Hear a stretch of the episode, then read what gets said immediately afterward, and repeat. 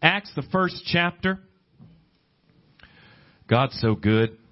Hallelujah. Just praying for the will of God. And I know some of you are just really praying, God, direct that preacher, direct pastor to just have your heart and your mind. And that's what I'm asking you for. I'm asking you to be praying for me. The Lord just direct with wisdom in these last days. I'll tell you, the devil's fighting. And uh, we pray for this nation. We pray for strong leadership.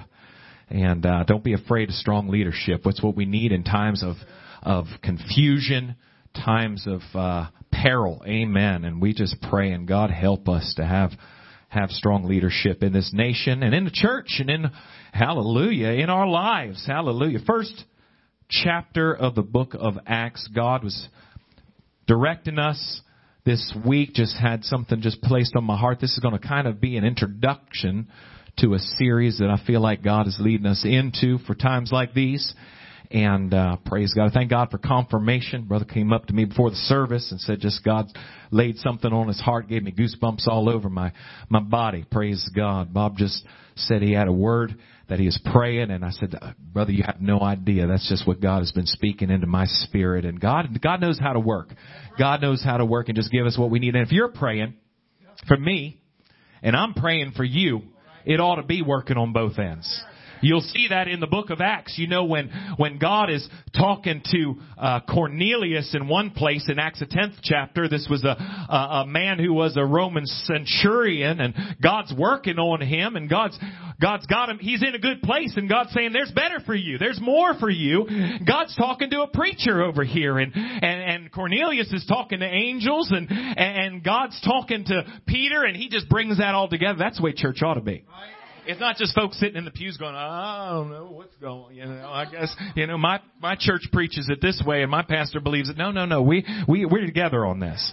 God's going to talk to you. God's going to talk to me, and in the end, it's just going to dovetail together in a beautiful way. Praise God. Let's pray, Father, in the name of Jesus.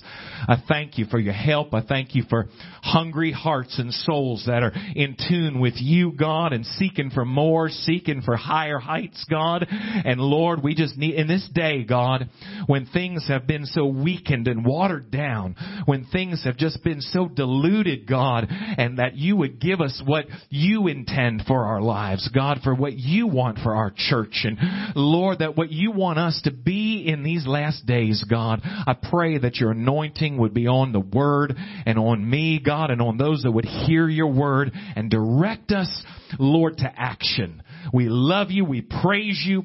We pray in Jesus' name. And everybody said amen. amen. Acts 1 verse 4 says, and being assembled together with them, commanded them. This is Jesus with the disciples after his death, burial, and resurrection. He's getting ready to send up into heaven, but it's not over. It's just beginning. When the devil tells you, hey, it's over, it's a new chapter. Amen commanded them that they should not depart from Jerusalem, but wait for the promise of the Father, which saith he, Ye have heard of me. For John truly baptized with water, but ye shall be baptized with the Holy Ghost not many days hence. When they therefore were come together, they asked him, saying, Lord, wilt thou at this time restore again the kingdom to Israel? And he said, said unto them, It is not for you to know the times of the season, but the Father, which the Father hath put in his own power. Listen to this though. But ye shall receive power after that, the Holy Ghost has come upon you, and ye shall be witnesses unto me both in Jerusalem, in all Judea, in Samaria, and unto the uttermost parts of the earth. God bless you. You can be seated. It's not going to startle me if you just go ahead and back up the preaching with a little amen every now and then. Amen. Or a little bit more than that. God bless you, man. But God is good. And, uh, we're looking here in the book of Acts. And I have found talking to folks coming from different denominations and organizations of, uh, of the, uh, of today and, and, and a lot of times this book is kind of passed over. Uh, a lot of folks don't see any real importance. Hey, let me tell you first off, all scripture is given by inspiration of God. God is this is this is our our our foundation. This isn't something that I'm telling you that I I come up with or it's been passed down from headquarters what I'm supposed to preach today and somebody laid out, hey, this is what we voted on. It's going to be okay. You're not going to hurt anybody's feelings with this. No, we're we're praying and saying, God, lead us and guide us and and teach us. But but in this day there is such we find a lot lot of folks that have been so influenced by religion, by which which has been so influenced by outside sources that are are not the spirit of God. I'm not here. I know that good folks are all over the place, and I'm I never once am going to tell you, hey, we're we we've got it. Nobody else does. Come on, that's ridiculous. I'm not saying that. Don't let yourself hear that. But I am telling you, just like throughout the Bible, the way is narrow. Few there be that find it. There's always this large group you'll see. They followed Moses out of the wilderness, but how many of them really had faith? Large groups followed Jesus, most for the loaves and the fishes. But there was a few that that said, "Hey, you know, they all walked out, but we got nowhere else to go. You've got the words to eternal life." There have been so many. I've heard people really in the last several weeks and months with with questions or comments of of, of things that that they feel like are missing and and somebody's tampered with this and can I tell you church today has become so much a part of traditions that kind of make folks feel comfortable and at ease and and, and rather than than what the word of God has really called us to. And sometimes that'll make us uncomfortable. Sometimes that'll get us out of our comfort zone, but always for the purpose to do the will of God and to grow and to be everything God wants us to be. In Matthew the 16th chapter, the question came to Jesus. They were saying, Jesus, well, first ask the question, I'm sorry. Whom do men say that I am? And there was a lot of buzz going on in the day of, uh, of all these miracle signs. These were folks that had Bibles that teach, taught to them and scriptures and prophecies over and over again. They're looking at Jesus right there. Right. One place he looks at them and says, search the scriptures. Yeah. They, you search the scriptures. In them you think you have eternal life, but they testify of me. Right. If you know them so well, why don't you recognize me? And here you are out to kill me. Yes, How how mixed up folks can be. We gotta recognize that. This isn't just a, oh, those silly folks in the first century, they're not as smart as us, as us. But you've got Jesus Christ, the manifestation of Almighty God, coming to fulfill every prophecy perfectly. And what's the religious uh, uh system of that day doing? Leading the crowd, saying, "Crucify him! Let his blood be on our hands and our children's hands." Right. Talk about messed up. Right. So religion, if you look at it in the Bible, again, I'm not excited about folks being wrong. This isn't some ego trip that we, hey, I, I thank God I know more than somebody else. I want everybody to know it. Yeah. I'm excited about trying to get folks to, to, to see it, but people are so locked in to traditions and religion that is holding them back from what God has said very clearly He wants us to be. And it, it's, it's, it's tragic this idea that we have, I know most of the time folks are looking out in the world and saying this idea of tolerance and, and being PC, uh, you know, politically correct and being so sensitive you don't want to uh, hurt anybody's feelings and it's gone so, so extreme and so ridiculous. I had a conversation recently, just, just very recently with a, a young lady uh, my wife and I were having dinner with and talking about I want so much to just, just be kind and be considerate but you can't say anything without hurting somebody's feelings, and, and our jobs are in jeopardy. Yeah, right. But uh, let me tell you something. The devil's had a corner on that forever. Right. Folks sitting in church, and the Holy Ghost is trying to challenge them and prick their hearts. Right. You know, we're going to see in this next chapter of the book of Acts, the Spirit of God pricks their hearts. Right. You know, and it doesn't say they got mad and jumped up and said, I'll find me a church that tells me what I like to hear. They cried out, man, brother, what do we got to do?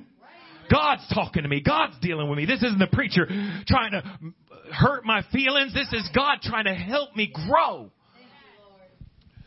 So we, we really have to get over this idea that oh preacher you're being judgmental and you're being being negative and and you got to understand there's there's all kind of ways that we can all just get along and and I'm going to tell you what truth is truth this idea, I don't know, folks like that, I want to take them to the bank and say, you know what, I've got a, a bank teller here that's got your account number and all your deposits there, and they're saying deposit to me doesn't mean the same thing as you, but we'll probably end up the same place, you know, and and, and adding and subtracting, you know, I I see it a little differently than you do, you know. If it was dealing with your money, you'd say, hey now, we're going to have words, but you know what, our soul is even much more important than that.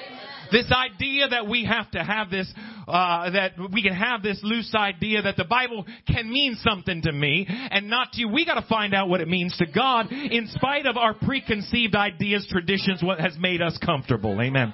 I've seen it before. I've seen folks say, you know what, I'm looking for a Bible church. And, and after a while you say, hey, what happened? Where you, where'd you go? What happened? Well, there's something there that, that I just, I just, that's not the way I've always done it. And we've always done, had these traditions and these, uh, ways about, about when I was growing up. I said, now let me take you back. You said you want a Bible church. Let's see what the Bible says. Let's see what the Bible says and let's, let's do it God's way. And well, I'm just, uh, I, I don't know. I just don't, don't think that's so important. It, the Bible says, we talked about it there in Matthew the 16th chapter when Jesus is saying, who do men say that I am? Here's, here's the Lord. How, how, some, some people think you're Jeremiah. Jeremiah, prophet from the Old Testament who died hundreds of years ago? Yeah, they think you're Jeremiah. Some think you're Elijah. Really? Huh. What, well, who do you say that I am? That was the real question. And Peter steps up. The one one of the times, you know, he's he doesn't put his foot in his mouth, and he says, uh, "You're the Christ. You're the Son of the Living God." Jesus says, "Flesh and blood has not revealed this to you, but my Father in heaven." And he said, "Upon this rock I will build my church, and the gates of hell shall not prevail against it." There's there's this profound understanding that the church isn't about what denomination you prefer. It's not about a man-made organization. It, it's, it's about Jesus Christ and who He is and what He's building. It, it's about a church that is bought and paid for by the blood of Jesus Christ. And we have to just say, God, I, my ways have just messed me up over the years. God, I want to get behind what you're doing. What a privilege it is to be a part of the church that God is building. Amen. That the Lord has bought and paid for. But subtly, just like in the Garden of Eden, there there has been a lot of a lot of uh, deception and ungodly influence that just becomes really part of the culture, if you will, rather than what's what's God trying to do? What's what's this church that He's building? And and we're going to go back to the Book of Acts and and, and see what what the Lord is doing and and, and what now His His His Holy Ghost filled church is is living and preaching and doing and say, God, let's get back to that. Let's, let's forget everything that, that this culture and society and this modern day has tried to, uh, just to, to bring the church to a powerless situation without a voice, without victory, with with just sin rampant in in uh, in the uh, the guts of, uh, of what is called a church today. And let's just get back and restore what God said. This is what I want my church to be. This is what I intended all along. This is what I paid for. I, uh, we gotta ask ourselves, what kind of church is God building? What kind of church is Jesus building? Amen. I, uh, I think a lot of times, sometimes, you know, you can start talking about food and everybody's on board and then you start, start talking a little bit more and everybody's, and then people get kind of like cats and dogs. But you know, I, I we we hear so often and kind of kid around about how folks say, "Man, do you like uh, uh you know what kind of food do you like?" And it's like, "Do you do you eat fish?" And some people don't care for fish, and some people do. I myself like about anything if it's cooked right. And uh, I like I like food. Amen. And I tell you, I think I said it last week. God didn't give us ten thousand taste buds just for nothing. So I just to celebrate God's goodness. Amen. But you know, some folks say, "Well, I like fish, but I don't want it to be too fishy." I understand that. Just stay with me. But it is kind of a funny statement if you think about it, right? I like it, but I don't really want it to taste like it. I was uh, standing in a coffee shop, and uh, you know, uh, the big bucks coffee shop, Starbucks, and and I, I I'm a coffee drinker and I like coffee and I like coffee that tastes like coffee. You know, you go in there and people want the caramel and the chocolate and the foam and the and, and uh, saw one was pistachio, a new one to, the other day, and you pay your six bucks and folks say, man, yeah, but you not understand. I really like that. I'm all about dessert too, but don't call it coffee. It's not coffee. Amen. So, you know, every now and then if I'm out and about and I stop in, I, I grab a cup of coffee. Amen.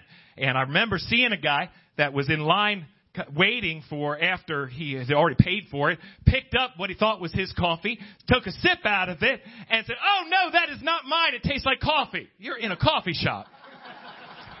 so, you know, if you like those drinks, great. Just don't say you like coffee. You know, I tell my wife all the time, you know, when she's done putting her French vanilla creamer in there and, and, uh, I say, hey, great, enjoy it, love it, you know, just don't say you like coffee. Because you work hard at making it taste like anything else but coffee. I said all that, I'm not off track, but I feel like that's where church is these days. I feel like there's a lot of folks that, well, they, they like a certain flavor maybe, they like a certain, uh, traditional way, but they're not really interested in getting back to the, the way Jesus is building his church. Let's go back and find out what God wants us from us. God expects from us. God is trying to get us to, to be involved with. And people say, well, that's just not the way I, I take mine. Listen, we need church to be restored back to what God had first intended it to be. We need to look back at this church that He said, I'm going to pour out my Spirit upon it and I'm going to give you power. The thing that the devil is trying to do is get us all wrapped up in in feeling like we are just everything God wants us to be, but He's taking away our power. The devil's not intimidated by people that are just going through the motions and, and just go ahead and have church. Go ahead and sing your songs. Go ahead and get together and, and have your little club meetings. That's fine with me. But stay away from the power that is going to dethrone the enemy. Amen. The power that God has given us to be a witness, to be an influence, to, to reach out to folks that are bound by the powers of the enemy in their addictions and their sins and, and their, their, all of the, the things that are, are holding them back from being everything God called them to be. The church has power to see people liberated and set free. I can't just ever get tired of telling you that some of the folks around here that you say, oh, you don't know what it's like to be in the world. You don't know what it's like to be down and being uh, just, uh, just just covered in sin and a slave to the enemy and and that's where God brought me from and you don't understand hey you don't understand the grace of God and what he's done with some of the people that are around you right now giving them victory and deliverance from all the darkness that was in their lives amen, amen. praise God God is good amen. But sadly, like I said, there is uh, so many today that have no understanding except what really a, an, uh, an organized kind of corporate religious experience is bringing them. Right. This idea that has been based on business ideas rather than anointing, rather than the power of the Holy Ghost that is being poured out upon them. What we can do when we start looking at the book of Acts is start seeing that what the intention, what the goal is that God is working in the church, working to this day. And not only working to this day, but, but taking us, praise God, on and on to meet the challenges, to meet the battle that we are facing today when we look at the Word of God and recognize that I, I want to be so careful when when I started just just pray prayerfully studying this and and how to bring it out. I want you to uh, understand something that that we are not in any way downplaying any part of what the Bible has given us and teaching us, but the idea of the gospel is greater than what a lot of people recognize.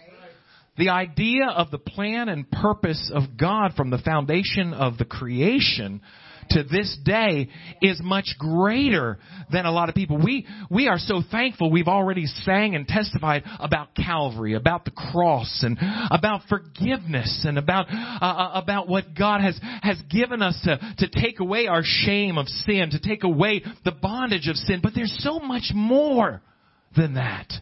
Yes, there is. When Jesus said, I'm going to build my church, he didn't just say, and they'll be forgiven of their sins.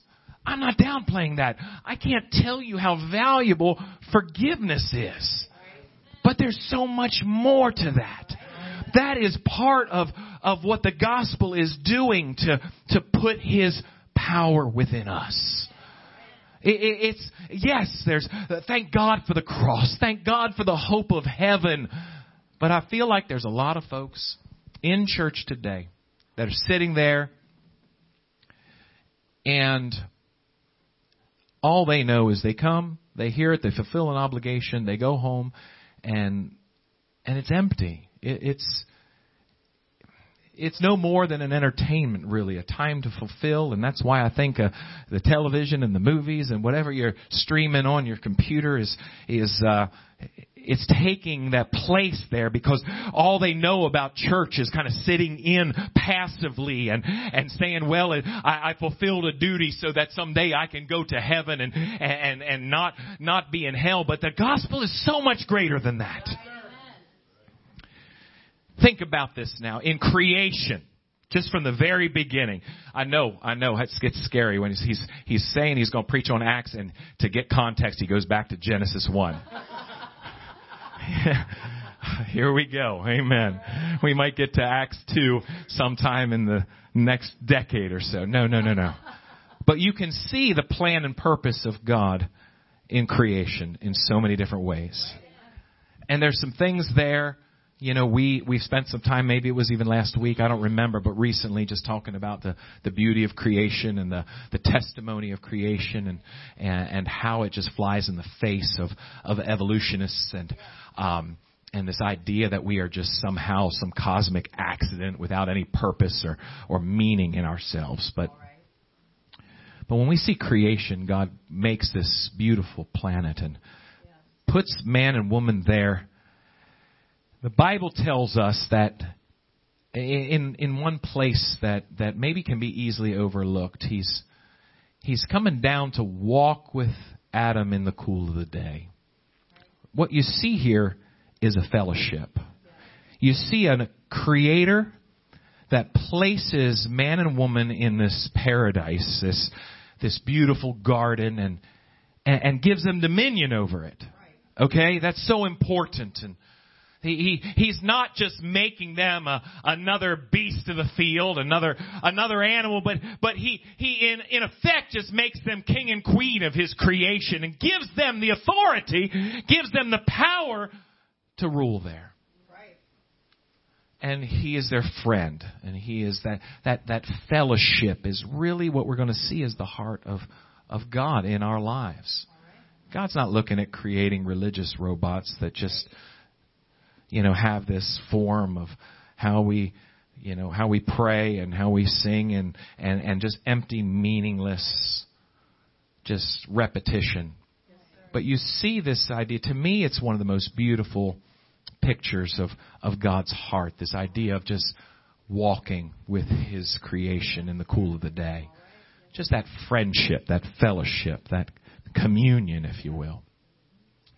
And that's lost through the fall. We understand that. Sin breaks that friendship, that closeness. So the story that we are reading with the Bible is more than how we get forgiven.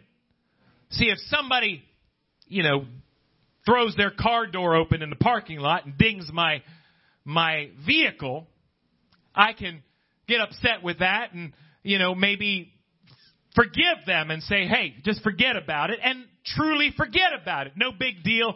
Let it go. But, but the idea of the gospel that says, hey, wait a minute. You didn't just ding my car. I caught you in the midst of a, a, a, a terrible crime and offensive to me. And, and, and I not only want to forgive you, I want to, I, I want to have fellow, I want to be a friend. I, I want to give you grace to, to show you that you matter to me. And I, I sometimes have compared mercy and grace as a child that, that maybe breaks a window and maybe he repays that. Maybe I forgive that. But if I say, listen, I, I understand that you're an orphan. You've done me wrong. Not only do I forgive you and I've paid the debt, you don't have to pay for that window. I'll pay for that, but I want you to come and, and I'm going to take care of you from here on out. Now, you're going to be my son. You're going to have every, every, every benefit available to be my child. And that's what God does to us. It's not just, hey, I'm, I'm going to overlook your sins and your sinfulness. I'm going to cleanse you. I'm going to wash you. I'm going to give you a new heart. And I'm going to, and I'm going to restore this closeness.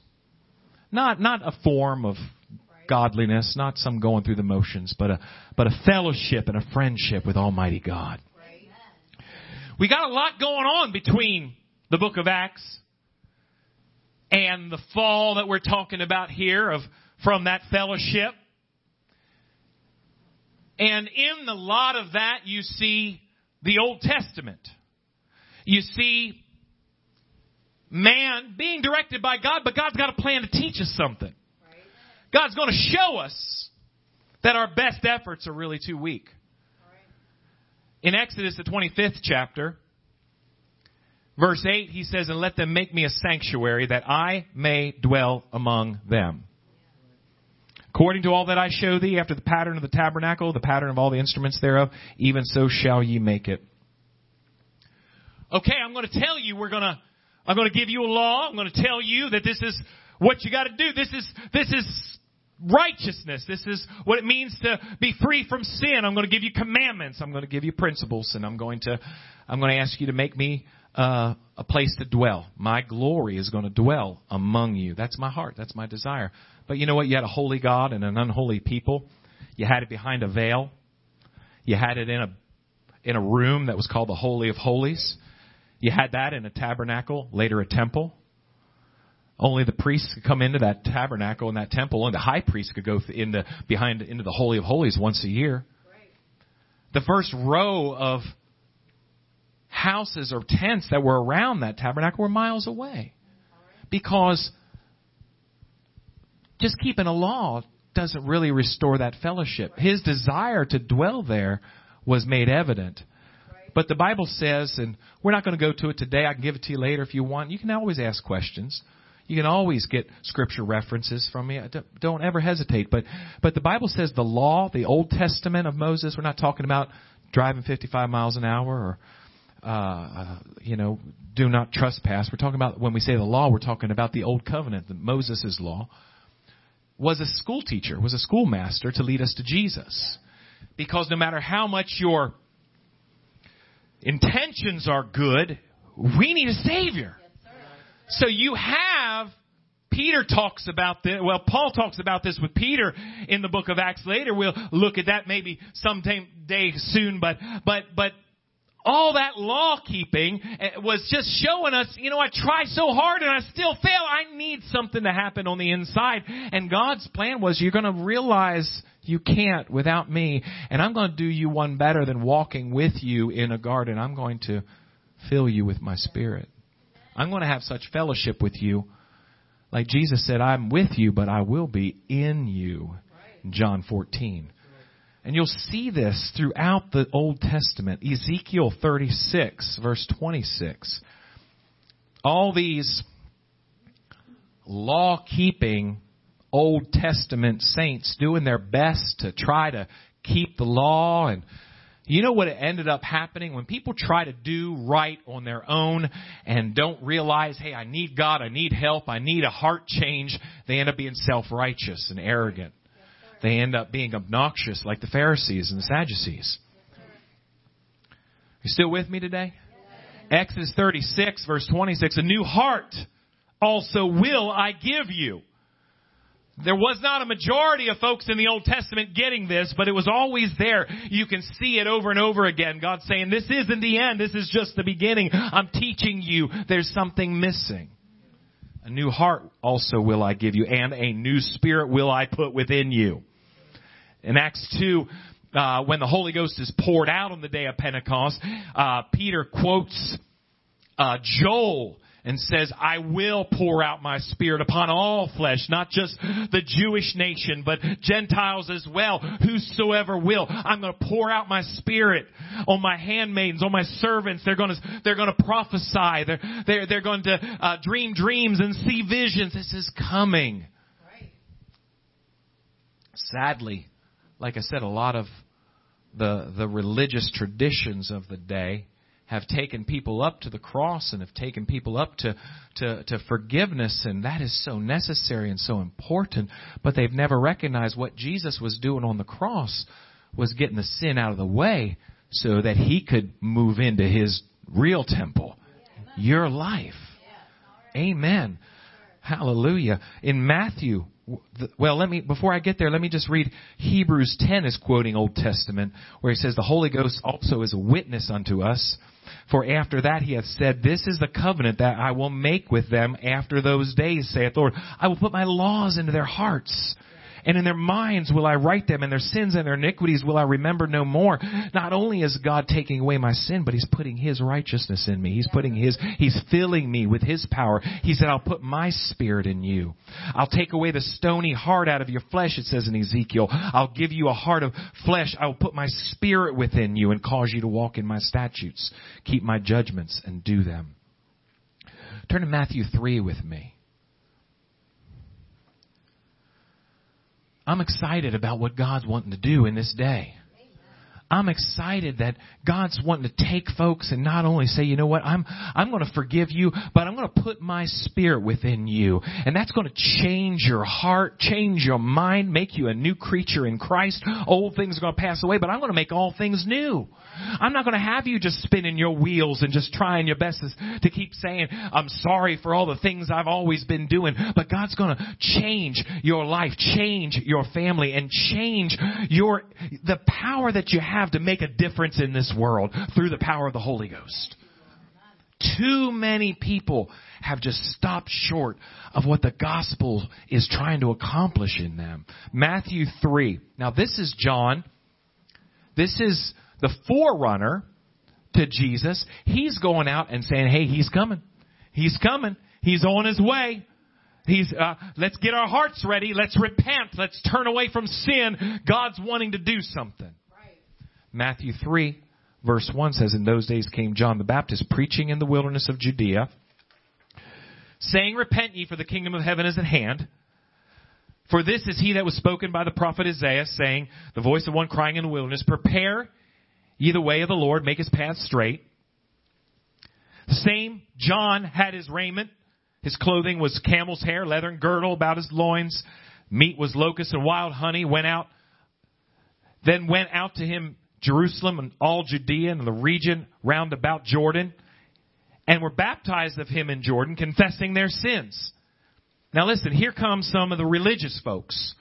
John's coming, saying, come on, we're, we're supposed to be God's people. He's, now I understand this, when, when John is coming to Judea and this area, these were the people of the covenant, the old covenant. These were, this wasn't just going out in the streets of folks that had never heard anything. These were people that were supposed to be living for God, but they were so backslid. They were so far from what God intended them to be. And John says, we gotta get ready. Jesus is coming and, and this is our Messiah and we gotta, we gotta turn from sin. Come on guys. Why hadn't they already turned from sin? The religious organizations of that day had failed them to preach against sin. Yeah, amen. That's right. Sounds familiar. So he's going out there saying, repent, repent. So now it becomes like the, the, the religious leaders, the Pharisees and the Sadducees, they're seeing all their folks come out and get baptized. They're like, well, we better make a show and we better come out and be a part of this, but their hearts weren't really in it. And he says, he saw the Pharisees and Sadducees come to his baptism and said, an O generation of vipers, who warned you, who warned you to flee from the wrath to come? Bring forth therefore fruit, meet unto repentance. Start acting like you really want a change of life. Don't just come and go through your religious ceremonial keepings. Wow. It's got to be more than just trying to look the part. It, there's something God wants to do on the inside.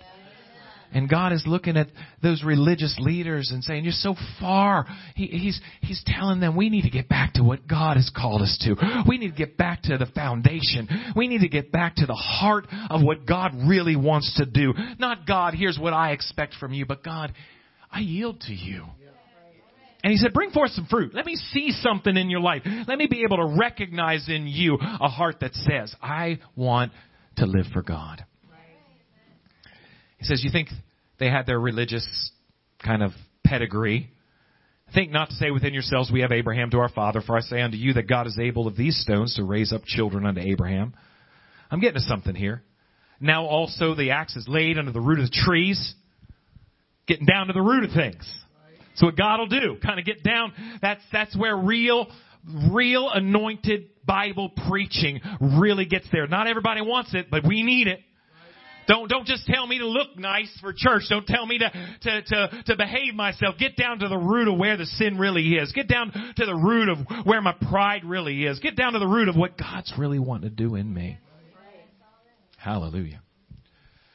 He said, The axe is laid to the root of the trees, therefore every tree which bringeth forth not good fruit is hewn down and cast into the fire. This is what we're heading towards here. I want to show you what, G- what John starts to say about Jesus. He says, I indeed baptize you with water unto repentance. Now this is a this was a, a baptism. Uh, maybe we'll spend a little more time on this, but this is not really still after the death, burial, and resurrection. Okay, this is still this is calling Israel back to the place where they were supposed to be in their backslidden condition. New Testament baptism is very important. He's not saying it's not important. But he that cometh after me is mightier than I, whose shoes I am not worthy to bear. I love what John says here to identify the mission of Jesus. He doesn't just say, hey, he's going to come and love you. Oh, he does. Amen. He does. Let's not take anything away from that. He's going to come and minister to your needs, heal your sick, deliver those that are bound and possessed by the devil? He does. Thank God he does. He's going to hang on Calvary and die for your sins so that you can have forgiveness and payment for your sins. Yes, he is. And that's so valuable. Not taking anything away from that. Please, please don't think I am. But he says he shall baptize you with the Holy Ghost and fire.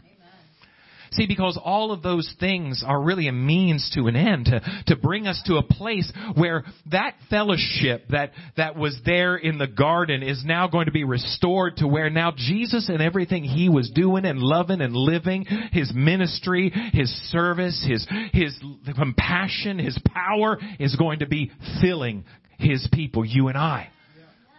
The idea that somehow we can say, God, I love you. I'm on board with everything you love and I want your will in my life and somehow miss the mission of being baptized in the Holy Ghost and fire that even not only before his ministry in all the Old Testament was prophesied, John himself, the last of the Old Testament prophets, pointing to Jesus, says he's going to baptize you with the Holy Ghost. The day, what we read in our text in Acts, the first chapter, the very last words that Jesus says before he is lifted up into heaven says, remember what John said? That baptism's coming that Holy Ghost is coming. That power, that's going to be poured out. I paid the price. Uh, the death, the burial, the resurrection, all that made way so that you can have this renewed, restored fellowship that I am going to dwell in you through the Holy Ghost. Acts the second chapter. We're going to end on this. But it's really just an introduction to what, to look at the church the mission, the authority Oh, I love you'll you'll not only see how they address a, a crowd of folks that's saying, "What shall we do?" after they're pricked in their hearts.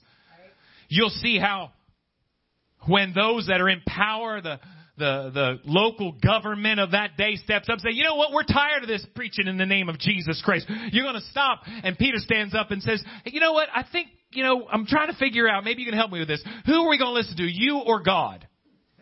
You tell me." Because, you know, I, I'm trying to figure this out. I think I got it figured out.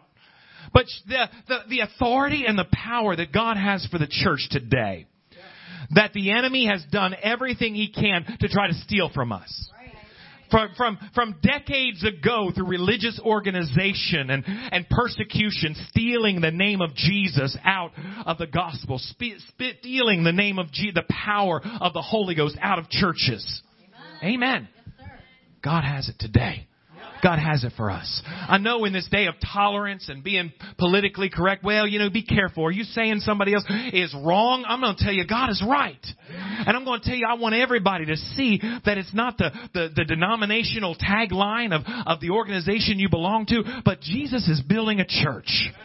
Jesus is building a church that he can dwell in through his power and the baptism of his spirit that is available today will empower you with authority and strength to be everything God's called you to be. Acts the second chapter verse 1 says when the day of Pentecost was fully come they were all with one accord and in one place. This was a religious celebration, an Old Testament feast day, if you will. And in that day, they were looking at harvest. They were looking at God's blessings being poured out upon them and acknowledging that. But it was only a type and a shadow of what was going to come in the new covenant. It was, it was only something to, sh- to signify that there would be an outpouring of blessing that would be God's Spirit upon the church. It says in the day of Pentecost was fully come, they were all with one accord in one place. Oh, thank God for folks that'll come, gather in one mind, in one place, with one purpose. Amen. I'm telling you, this this day that we've been living in, I, I don't know how many people, and I know some of you are, are are just you know just fed up with it as well. But a lot of what the response to uh, some of the the pandemic and all these things, you know, you know what we need to do? We need to keep people home from church. We need to keep people isolated. We need to separate everybody.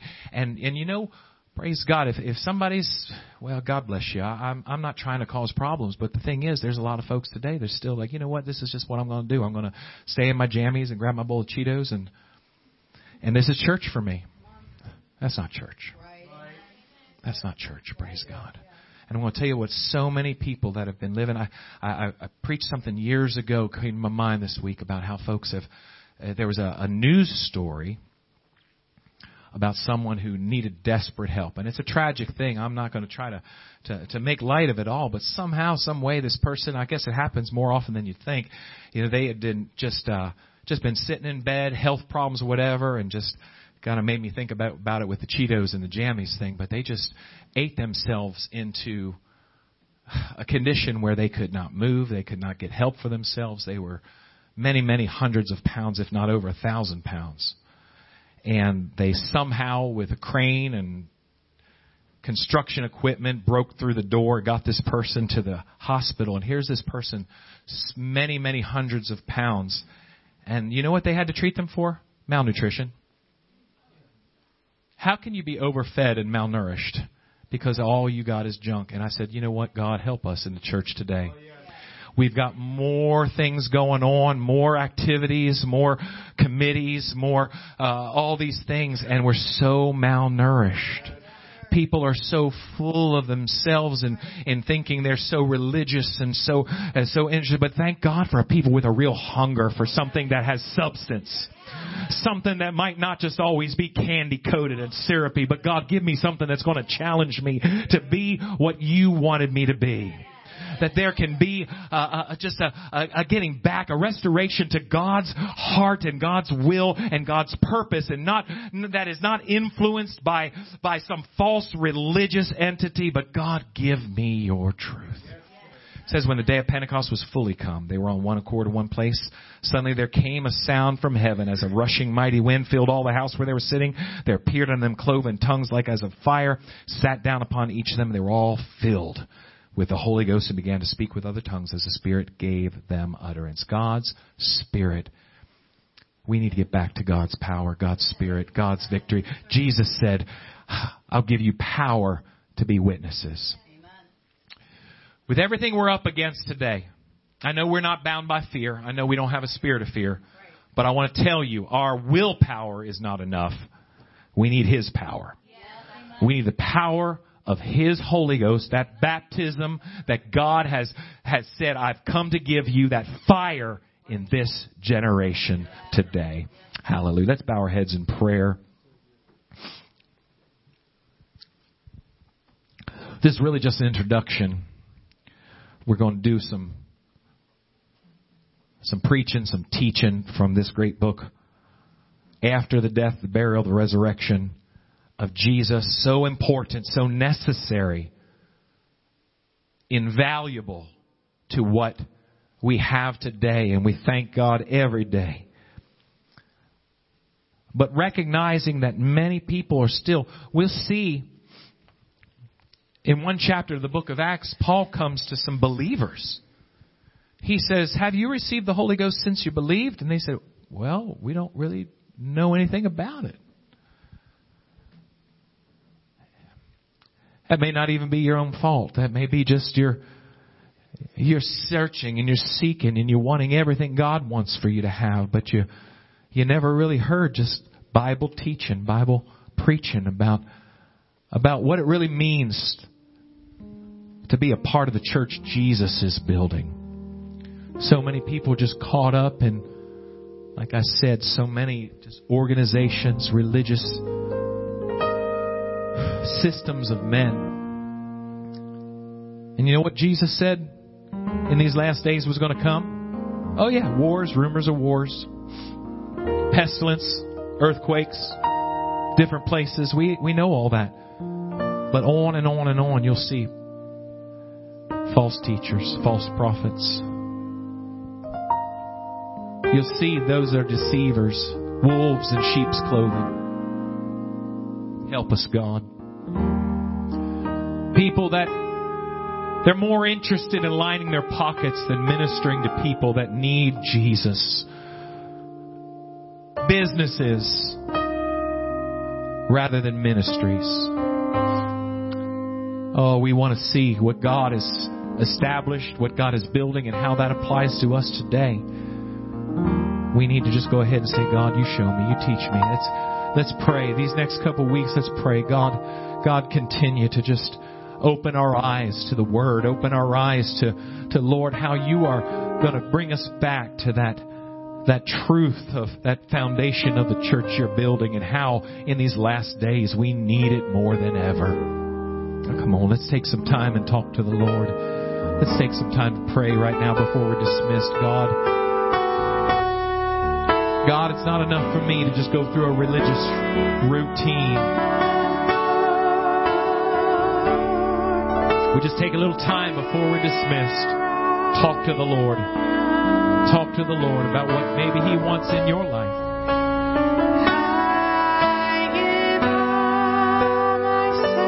talking to people that I believe. You've got a relationship with God. God's worked in your life.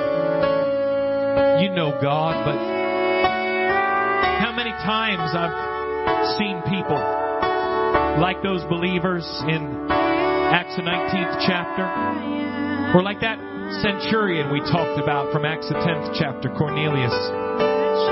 Sincere people but they had some things they needed to learn, some places where they need to just get back to what Jesus was building. Maybe influenced by the religious systems of the day, but not really founded on a, prince, a, a foundation of the truth of the church Jesus Christ is building.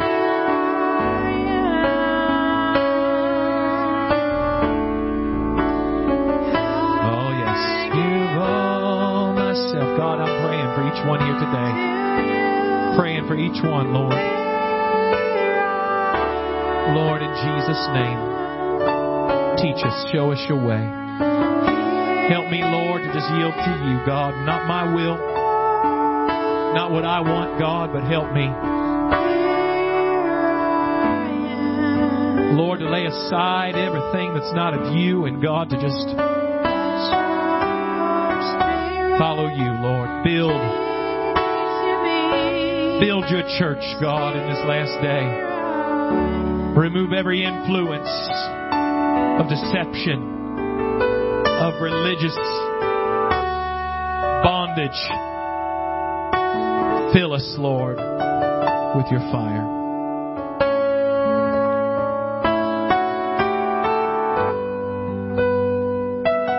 I don't apologize for being passionate. I hope you understand my heart is to, to see people strengthened and built up in the will of God because it's, it can be so, so much better than what people even realize. So much more than what religious tradition has, has fed them. And I want to see people set free from that and living in every bit of victory in your home and on your job, in your neighborhood. Oh, this world needs church that's on fire. Hallelujah. Because the book of Acts is a book of actions. The book of Acts is not merely a book of doctrine, but the doctrine and the gospel all work together in a people that are acting, living in power and authority. And I believe it. I believe it's for us today. I believe it's never stopped. It's never gone away. How the enemy would like you to think that the power of God is for times past. No, no, no. This is New Testament church. Hallelujah. Let's all stand. Father, I thank you. I thank you, Lord, for people that are hungry, people, Lord, that are seeking you more in this last day, seeing so much that is so much that has just fallen to pieces. God, help us, I pray. God, to stand and to fight and to grow in this. Equip us, Lord, in this last day to be the church, the church that you are building. We love you, Lord. We thank you for what you've done, God. Thank you for what you will do. God, now I pray you keep us safe and protected, Lord God, in your care. Lead us to shine a light. Lead us, Lord, to, to help somebody see more of you, God. And bless your people now, we pray. We ask it all in Jesus' name. Amen. Amen. Amen. God bless you, church. So, so good to see everybody today.